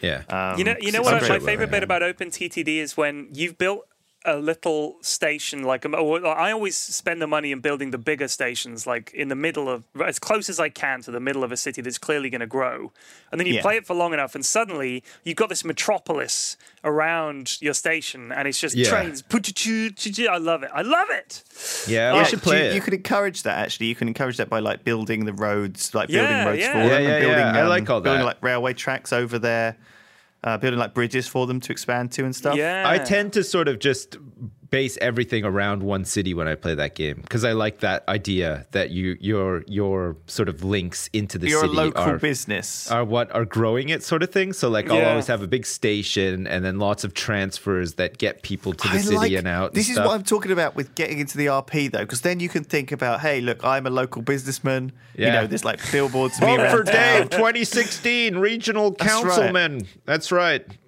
I'm gonna do I've got a little bit for of money. Yeah. I'm going to start a bus route. Yeah. I'm going to work my way up. I got a wife. I got 2.5 kids, and I drive a Hyundai family sedan. yeah Vote for me. Yeah. There was a game. Yeah. There was a game in the in the early that. '90s called A Train, A dash I, train. I remember that game. It was Yeah. um it was a bit like Open TTD, but more was. on the cargo side, right? it was, yeah. But but you had these little blocks that you had to shift around and stuff. That's right. Like you, you go pick up the blocks and move them to, to, to somewhere where they wanted triangles or something. Like you Yeah. moved things, and It, it, was wasn't it was similar kind of incredibly intuitive though. It no, was a it was hard game to play. It was awful. Yeah. But they still, it it was fun. It was fun because you built the city up. It was like that. So by Yeah. supplying things to the city, you built up and you'd have these little warehouses of blocks, you'd move blocks. It was really cool. But they still make it. It's like a regular series in Japan, I think. A Train series. Oh, it would be fucking Japan and trains. They they, Um, They love, love, it. it. So They it's a series of train trains. simulation games. Listen to this: A Train, the original. I click on that. There it is. Right. A Train Three was the one that we actually played that became known as A Train in the West. Do you know how many A Train games there have been? Let me list them to you, Sips. Are you ready? I'm A. Train, A Train 2, A Train 3, MD A Train, A Train 4, A Train 5, A Train Z, A Train 6, A Train 2001, A Train the 21st? Century, A Train I, A Train 7, A Train EZ, A Train HX, 8, DS, 9, 3D. 3D! I want to see it. Fuck. A Train 3D That's too I've much never A train heard for me. of A Train. But Oh. man, I could fucking play A Train. I could good. A train. I could It was, play that. it was bad, but it was also good. Do you know what though? If you have someone to hold your hand in these games, you can have a, such a good time. Like you know, it really helped that um, I was able to sort of get us do, do, like when we me and Sips played Factorio. I kind of because I played a little bit on my own, so I kind of had figured out some of the stuff. So we weren't like getting stuck, right? It was really nice to actually play a game with someone who knew what they were doing. Like me and Doug played a board game the other night, and neither of us really knew what we were doing, and we'd figured it out by the end. But it took us about two hours of frustration before we really. Whereas if one of us had known how to play the game hmm. Yeah. and could have like, you know, like, it was like it wasn't like a game where because what if but sometimes when one of you knows how to play, it's just a fucking stomp. Okay, um, that obviously doesn't help. But man, it's it's good if it's good to like bring along people to games that you love and share them with them because we've been doing that a bit lately. The nice we? thing with Factorio is that it's a bit of a puzzle game, but it's something you do together. And like, you know, we we built a factory and we tried to make it somewhat efficient. It it, it wasn't at all. We probably played the game wrong according to people who play the game all the time, but it was really satisfying building our own thing the way that we thought it would work you know chopping and changing it when we needed to and making things a, little bit more efficient if we needed to or fixing problems that were there and stuff but it's just nice working with somebody towards something right instead of having Yeah. to be against somebody or you know just locked into some grind fest on your own you know where nobody can really help you and stuff like it, it was just a Yeah. it, it was really refreshing actually it was a really nice experience and like I don't know. We had Open. TTD is a little bit like that too. Sometimes, you know, like you, you sort of just the way that the game evolves as it goes on. You know, you're like, oh, you know, I, I need to use some of your track to like get across or something, and and you know what I mean. There's always like these little sort of things that you do together when you're playing with people, and it it's nice. It's just fun. It's just it's just a really That's, good time. that's like uh, when we did the Anno um, 1404 Lewis, and it was Yeah, it was I mean, nice because Do you know what? Working together, that's the difference. I think you can do that on OpenTTD. We can work on this, own the same company and share the same trains and manage the same system. I think that we should, probably should because I think that that's how. Sounded very these- Swedish there. We should. this, this is like um, most of the most of the games that board games that I enjoy playing are kind of cooperative board games where you work together towards the same goal rather than Yeah. you know aim to knock the other people out. I think I think that, that building and stuff and creating and, and working together on certain games works works way better. It wouldn't work on something like Civ, um, but that kind of feels like a different. I think it would work in something like Civ if you had a really brutal and competent AI to play against together. You know, where it was really a challenge. You know, and you couldn't you couldn't just sort of um, pick up on AI patterns and work around them, sort of thing. You know, like it like like it was just a challenge, sort of thing. I I think if it was real time too, right, and there was this constant pressure to, you know, I, I think that's the thing. I think with turn based, that doesn't lend so well to co op. Um, I think turn based works well with verses. Whereas I think in something like OpenTTD, I think we'll have a lot of satisfaction. I think the problem with OpenTTD, as opposed to Factorio, is that uh, one of the nicest things about Factorio is that it had a very complex end goal, which is build the rocket and send it into space. Okay, Yeah. that is something which OpenTTD and other sometimes other co-op games sort of lack. But Anno is a similar thing. They, the one of the end goal is to build a big cathedral, which requires a whole shitload of stuff. And I think that's what we did. Was it P Flax? Yeah, we yeah. aimed to build Yeah. like the monument. And so, yeah, I mean, it was super satisfying playing that co-op. It wouldn't have worked playing it versus. I don't no, think it would have been. It would have been really. I, I quite like the idea that you're you're just trying to work together to build something rather Yeah. than just try to fight each other. And I say that having you know play, played lots of games yeah, like that. creating yourself these goals and these milestones is so important, I think, and it gives you this real sense of closure. That like, because I'm pre- kind of done with Binding of Isaac now. I'm like, okay, I've done what I set out to do, which was sort of finish the game, unlock these items, and I, you know, I'll, I'll share it with other people, and I'll I'll show them how much I enjoyed it and try and get them into it. But uh, in the same way, like, it's it's not like it, it doesn't matter. You, you, every game you have to kind of get to. Yeah, uh, some games I think are a bit problematic in in that you just play them forever because they don't have this end game closure. But I think that variety Yeah. is. I, having played, having had no internet and being able to play no Dota for a month, it's opened my eyes to like other games that I'm missing out on, and so I'm Yeah. not gonna come back to Dota in the same way. You animal! Um, How could you abandon me? You are an animal. I think I will play it, but I won't play it the way I've played it previously. You mean you'll put you you'll play it you'll play it well? Is that what you're saying? I won't play it exclusively. He's gonna get his the game face detriment. back on, get back into the um, track pants and microwave Because meals. I've been uh, you know get it yeah get it get back in just- shape. He's just gonna That's get just how we right roll. back into the zone, the Dota zone, the the all Push it to the limit. Yeah, I'll run along and Yeah. I'll be in a car ahead of you, dangling some some some tangos or something from a stick, just dangling the tangos. You'll be running after them, lifting Yeah. logs. Yeah. yeah, working it out.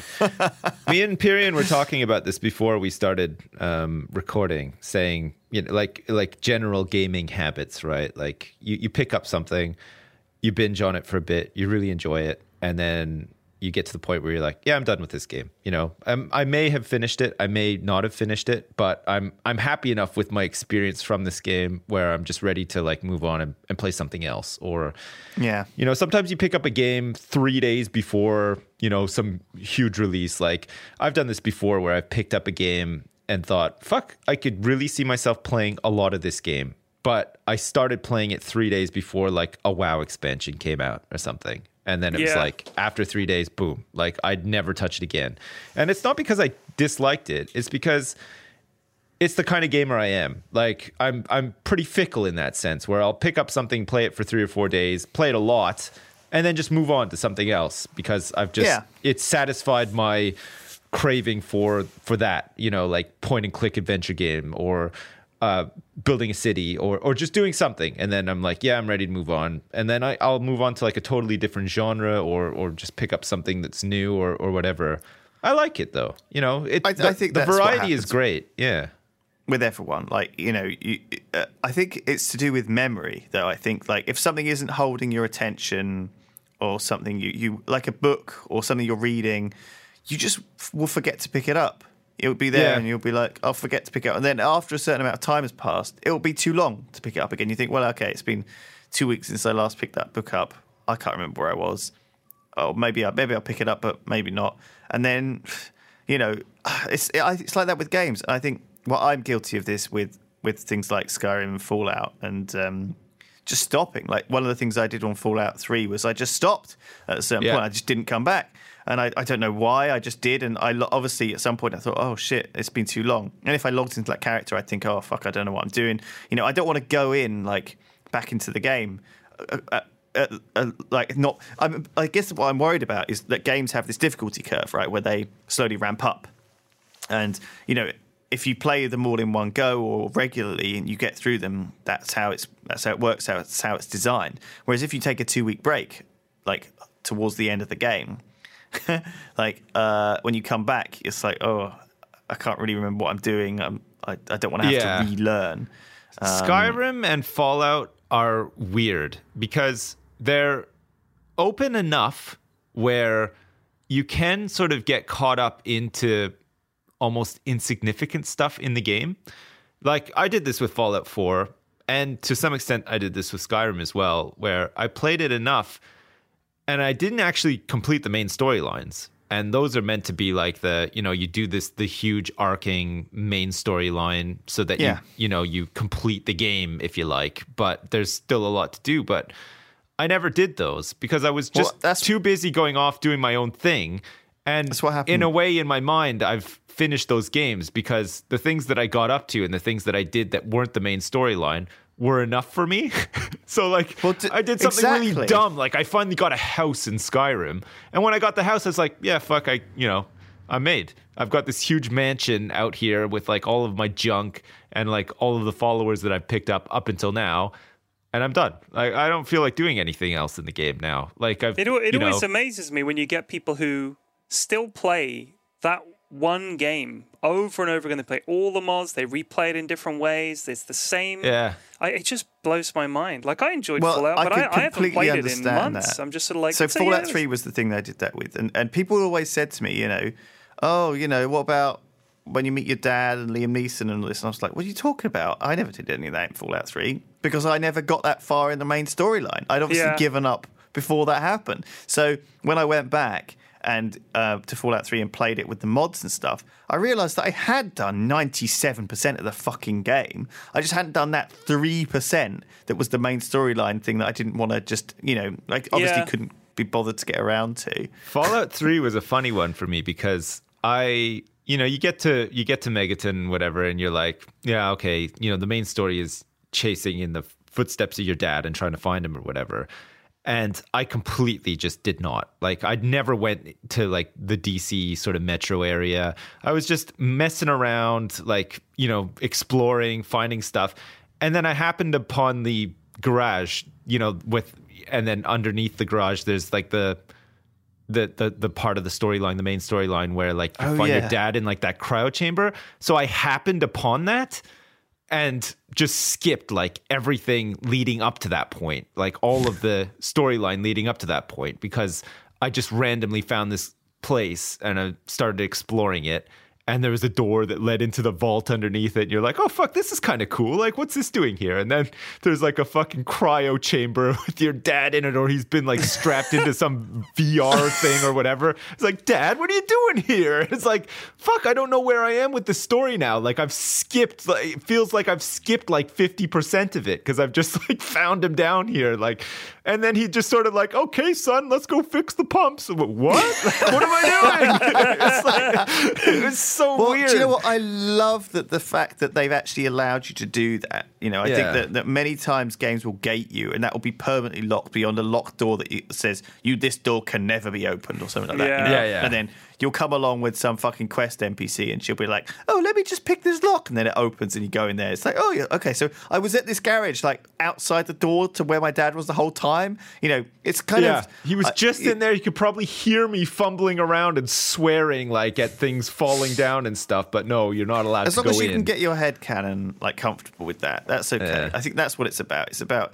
i like to make up these stories so you know I, I like that that sliding doors kind of thing where those those you know those missed opportunities just happened you know you like like you know like like like we prob- like who knows like period we may have met each other in life at some point like maybe when i was 10 and you were like 15 we were at disneyland you know and we were on the same ride or we, we like met you know Yeah. we Yeah, can't yeah. remember it there's all sorts of these i love those little moments where you see because I remember uh, one of the particular ones I remember was that someone took a picture uh, at Disneyland or whatever, and they found out that their their future wife actually was in the background of that picture, like Wow. twenty years earlier. crazy. That's And so they were looking through their old family fit- pictures, and they realised that they had two pictures that were almost the same, and they realised that they were in each other's pictures as kids. Holy But crap. when that shit happens, you have that moment where you're like, and I mean, nothing to that extent has happened to me, but I've had moments where I've thought, like, fuck, are people watching me? Like, am I am I living like the Truman Show here or something? Like, what the hell is going on? Because like sometimes something happens you- and you're like, what do you what mean?" the fuck? Like,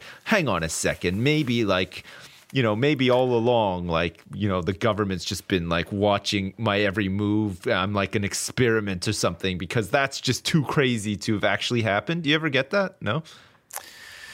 I've never had those moments in my life that were that crazy that I thought I was Jesus and that the whole universe revolved around me or anything like that. I think people. well, I didn't think I was get that. Jesus, but I thought, hang on a second, like this Yeah, is just a down, little bit Lewis. too convenient. Like maybe, you know, maybe I'm I'm fucking like the butt of some intergalactic joke or something. You know, like maybe maybe like I live in this like jail thing that aliens set up, and they're all laughing at me because like I just fucking masturbate too much, maybe, and you know, do I some thought we other Do you reckon took- they shit. were watching you through your iPad camera? They're like, yeah, yeah, yeah. chuckling Did, away. didn't we? Didn't we talk about simulation theory last time?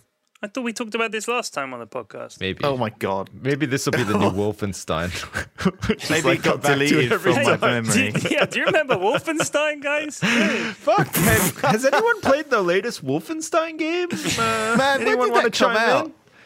God, like, I bought it it's on like, the Steam sale. it's like two or Christmas. three it years was like, ago for sure. It was like four pounds, and it was well because I I didn't buy very much on the Steam sale at Christmas, but there was that one day when it was like. 80% off, and Terps had told me that it was good because he was sick and he played it when he was sick. And so I thought, if I ever get sick, um, I'll play Wolfenstein. And so, Yeah. but my God, it's like 40, it's like 50 quid for the new order and the old blood at the moment on Steam. Fuck. But I bought it for like five.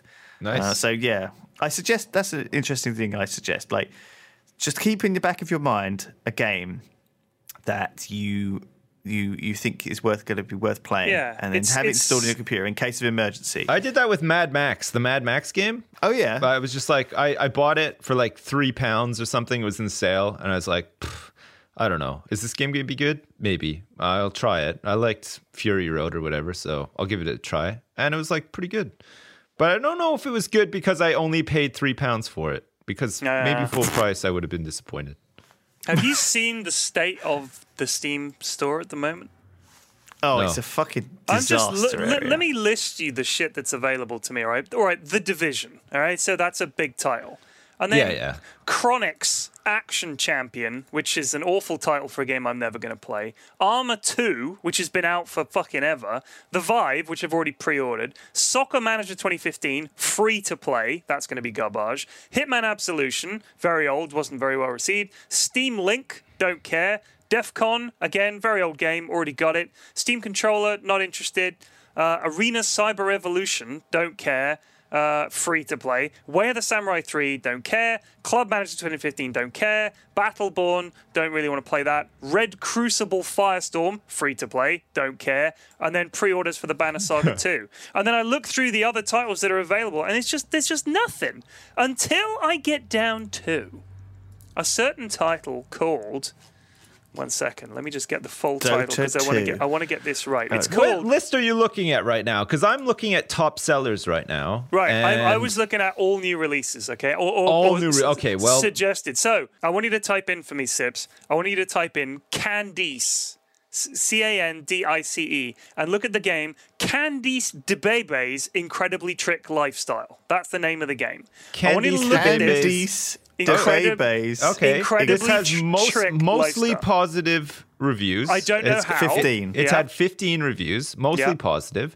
Was released on the 22nd of March, which was Yeah, two days ago, Two yeah. days ago.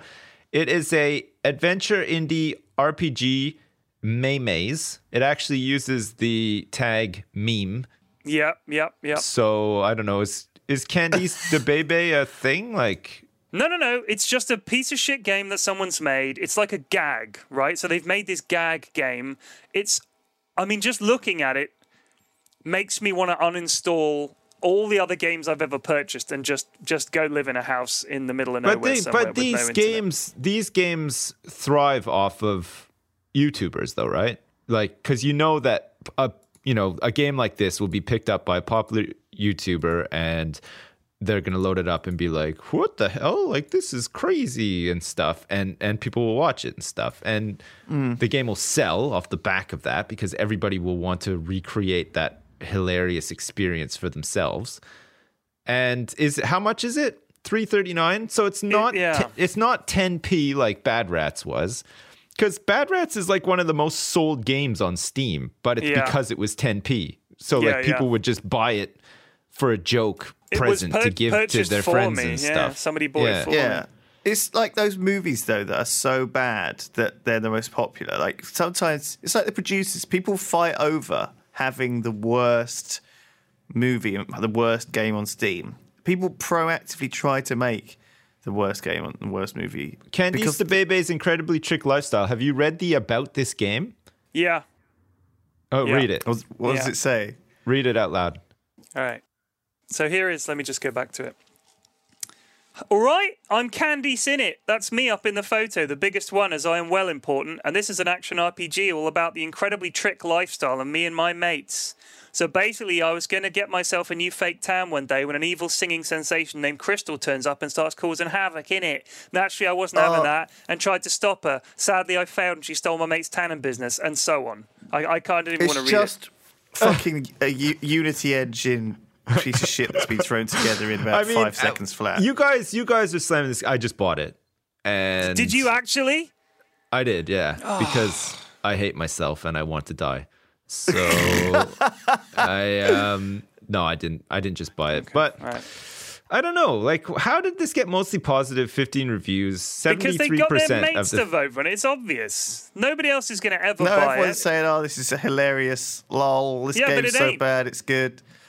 It ain't. Oh, There's a hell. review here that says, "Just simply don't." Full Yeah. stop. that I like that. S- After it's to- six point to four the hours point. as well. This guy actually probably finished the He's game. finished the game. yeah. Fair play to him. Well done, sir. I've got a thing here. Thea, The Awakening, recommended by Andre D. Hmm. Oh, yeah. he's one of our Dota friends. Yeah, yeah. He, he's written a fucking like two-page review of this game. Yeah, he does that quite a bit. Yeah. What Candice the Eighty-six Babies? hours he's played it, and he, Oh. he likes it. It's got very positive reviews, over 706 reviews. That's impressive. You know what's you know what I find interesting? I like the whole queue thing that Steam does. And Yeah. it's funny sometimes. Like I'll, I'll I'll explore my queue for you guys today, all right? You ready for All right. this? Yeah, I have Yeah. 11 remaining. Okay, so Smite is my first one. I already Don't own bother. Fuck. Yeah, don't I played it. yeah. ridiculous. Uh, second, Total War Warhammer, which I'll I will never play. But fair enough. Pre-order. So that's a pre-order. Homeworld Remastered Collection. I, bre- I I vaguely remember playing Homeworld. How back in the old day. is Homeworld? It's pretty old, but this is the remaster collection anyway.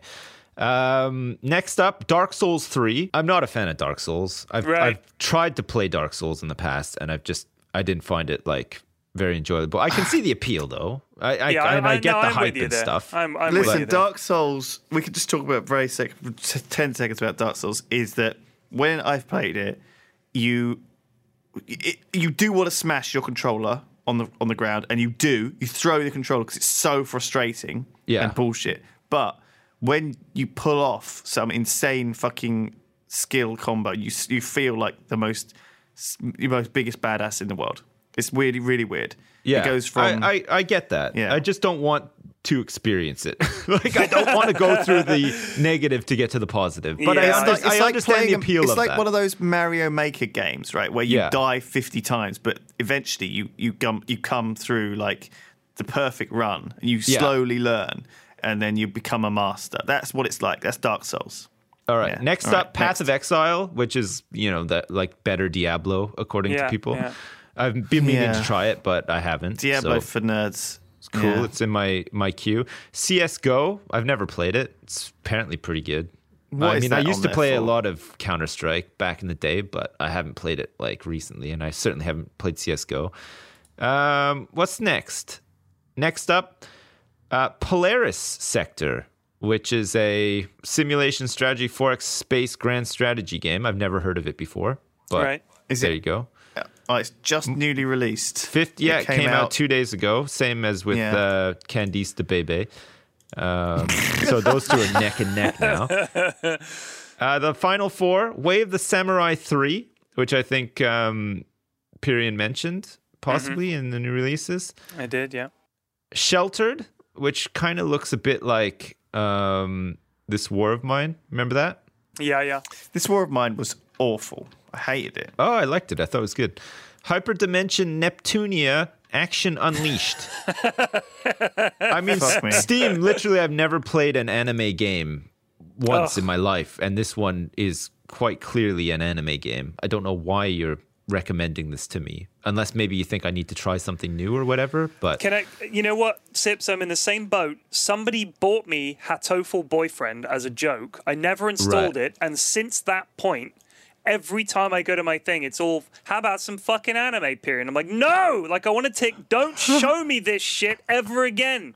If a game has There's the tag no anime. Oh, don't is there an show me that. I don't know. I want to say, here's a tag I don't ever want to see anime. If the tag anime appears, banish it from Steam for me. My personal view, it's invisible. Battlefleet Gothic Armada, which isn't even out yet, so it's a Mm. pre-order thing, I guess. And finally, Arma 3, okay. which I've never played.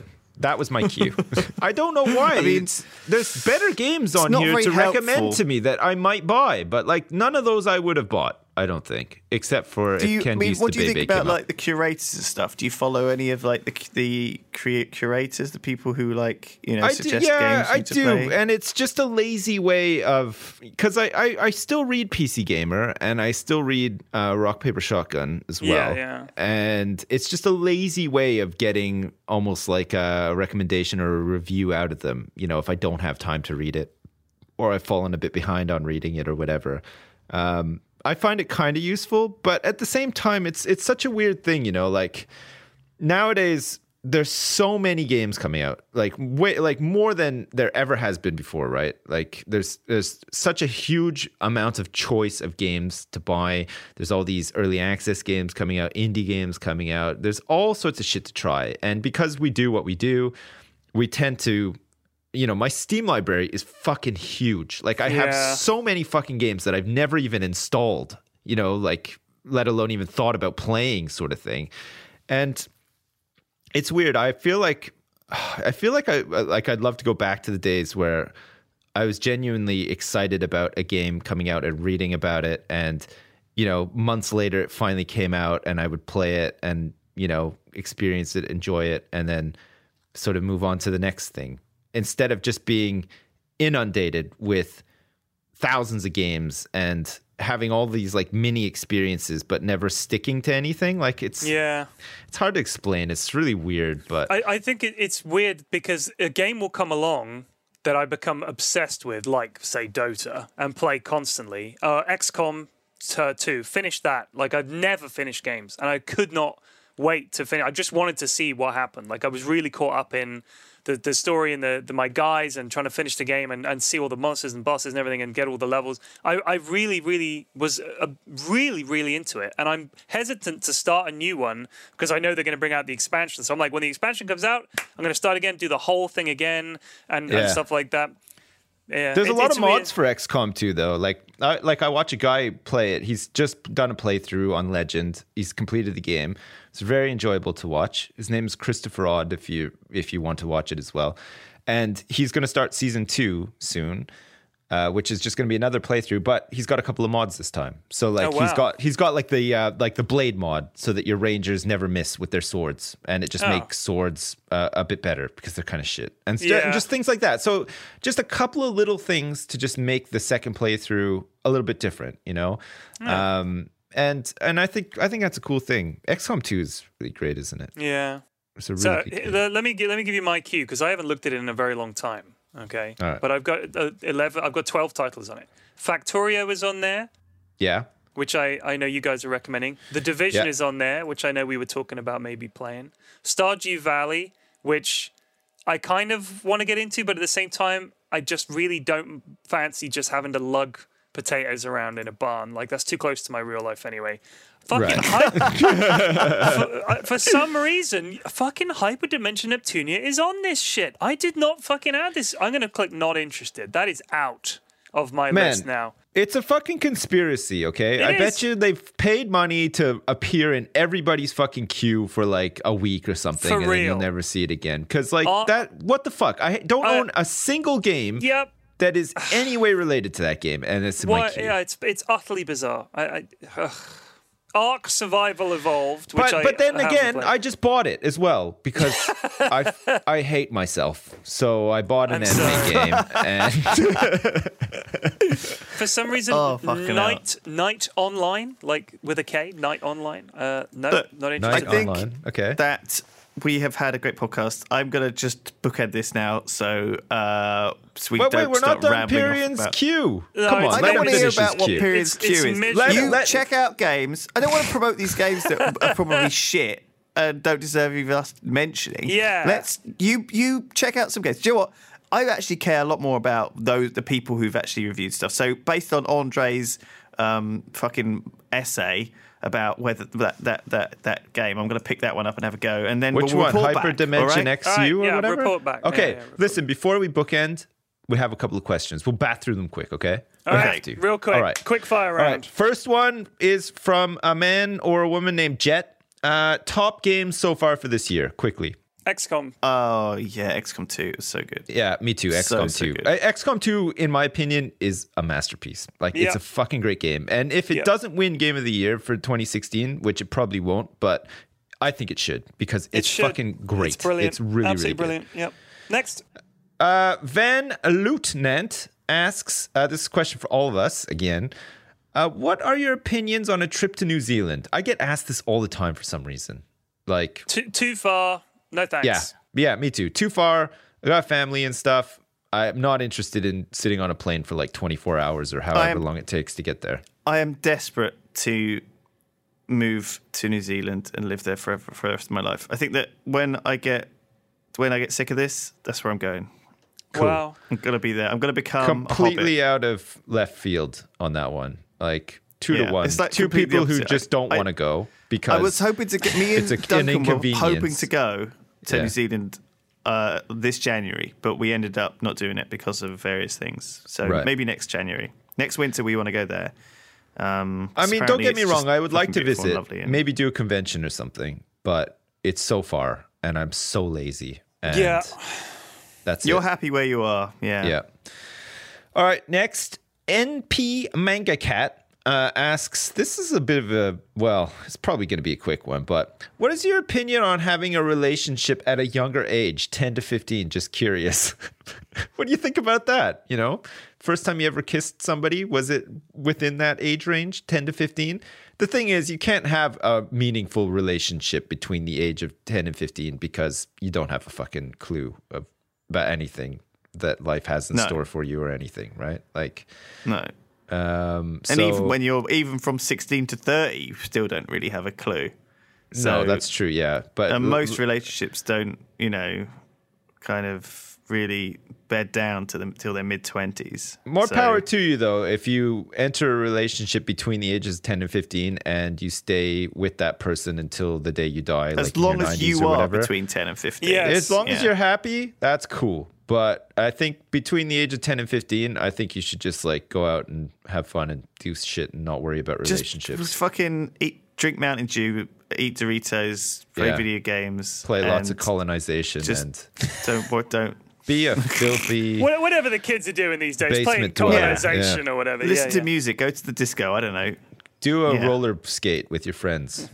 anyway, uh, next one is from this last one. Uh, the Vault 13 legend asks, uh, well, first compliments. Love the Doritos podcast. Bravo, lads. That's nice. Thank you. Nah. And Okay. uh, asks, what is the worst job you guys have had and why? Can you guys think of any jobs that you've had off the top of your head that were terrible? All of them. Yeah. I didn't mind my jobs, Uh, but I had a paper route when I was really young and I was forced to do it to like teach me the value of work and money and stuff like that. I fucking hated it. And I used to dump all of the newspapers in a forest by my house um, and then go to my friend's house and play Nintendo instead. nice. Oh my God. What a fucking guy. Well, yeah, but I come from a place where it's like minus 40 for six months of the year. And Do you fucking hand Yeah, delivering I- newspapers was That is like, the worst time of my life, I think. The worst time of my life is being forced to stand out on a sports field when in like, you know, in in primary school with shorts on in the middle of fucking winter and like, you know, having to run around and like in the absolute freezing ass cold with shorts on. Fuck you.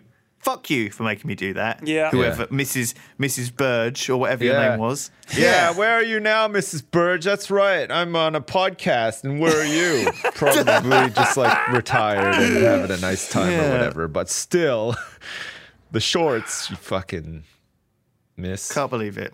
Yeah. All right. Yeah. Got anything else, P-Flax? Well, Worst ba- job? Bad jobs. Honestly, I've I've never had a job I enjoyed apart from this one. So uh, I hated all of them. I hated working. All of them? I hated working for some asshole, and pretty much every job I had, every single manager I ever had was just an asshole. There's just Yeah. something about That's being a manager that attracts assholes. Uh, you're not my manager. You're not the boss of me. Cool. Little do you know, Go on, go on then. Fire me, Lewis. I'll walk out of this podcast right now. Yeah, sorry, that's fair enough. no, I- this Yeah, like honestly, like, like. I'm saying, this is literally, you know, in terms of jobs I've had. I've worked in a warehouse one summer.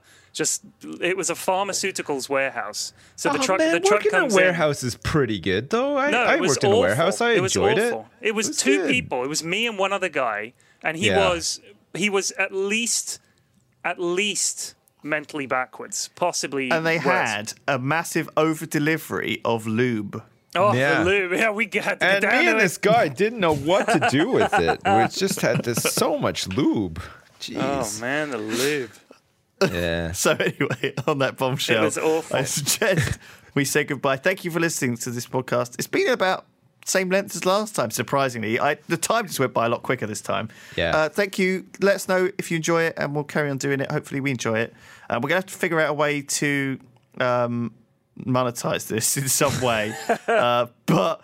We'll worry about that in future podcasts. Let us know what you think we should do. Yeah. Um, Lewis wants to go to New Zealand, so we have to somehow get some I, money I do together for- eventually want to, to ship him off, yeah. to, to to go there. So yeah, we'll need some funds to The do that. downside yeah, of him going to New Zealand is that once he does that, we probably won't be able to do this podcast anymore. So you have to weigh it up. And no you know. more Dota. So yeah. So donate if you don't like the podcast, and don't donate if you want to see it continue in a weird way. right. Yeah. Okay, that sounds good. See you next time, everybody. Bye. Bye. Bye.